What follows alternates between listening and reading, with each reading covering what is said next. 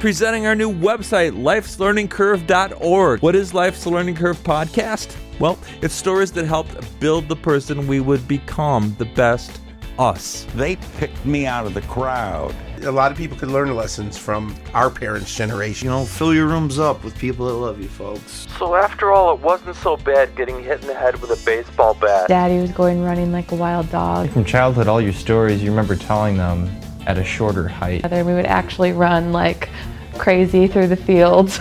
Not very long of a life. Yeah, losing my production crew and getting punched in the mouth. Remember being a kid in summertime? Filleted my shin open down to the muscle. It was learning was a fun thing for me. Old people that would grab you and give you that wet kiss. Ah! Look for our latest podcast, Unintended Detainee, where I get vaccinated and detained more than any other podcaster out there. Now that's value. Streaming where podcasts are heard everywhere. Visit the new website to find us, lifeslearningcurve.org. Let's laugh and love life again.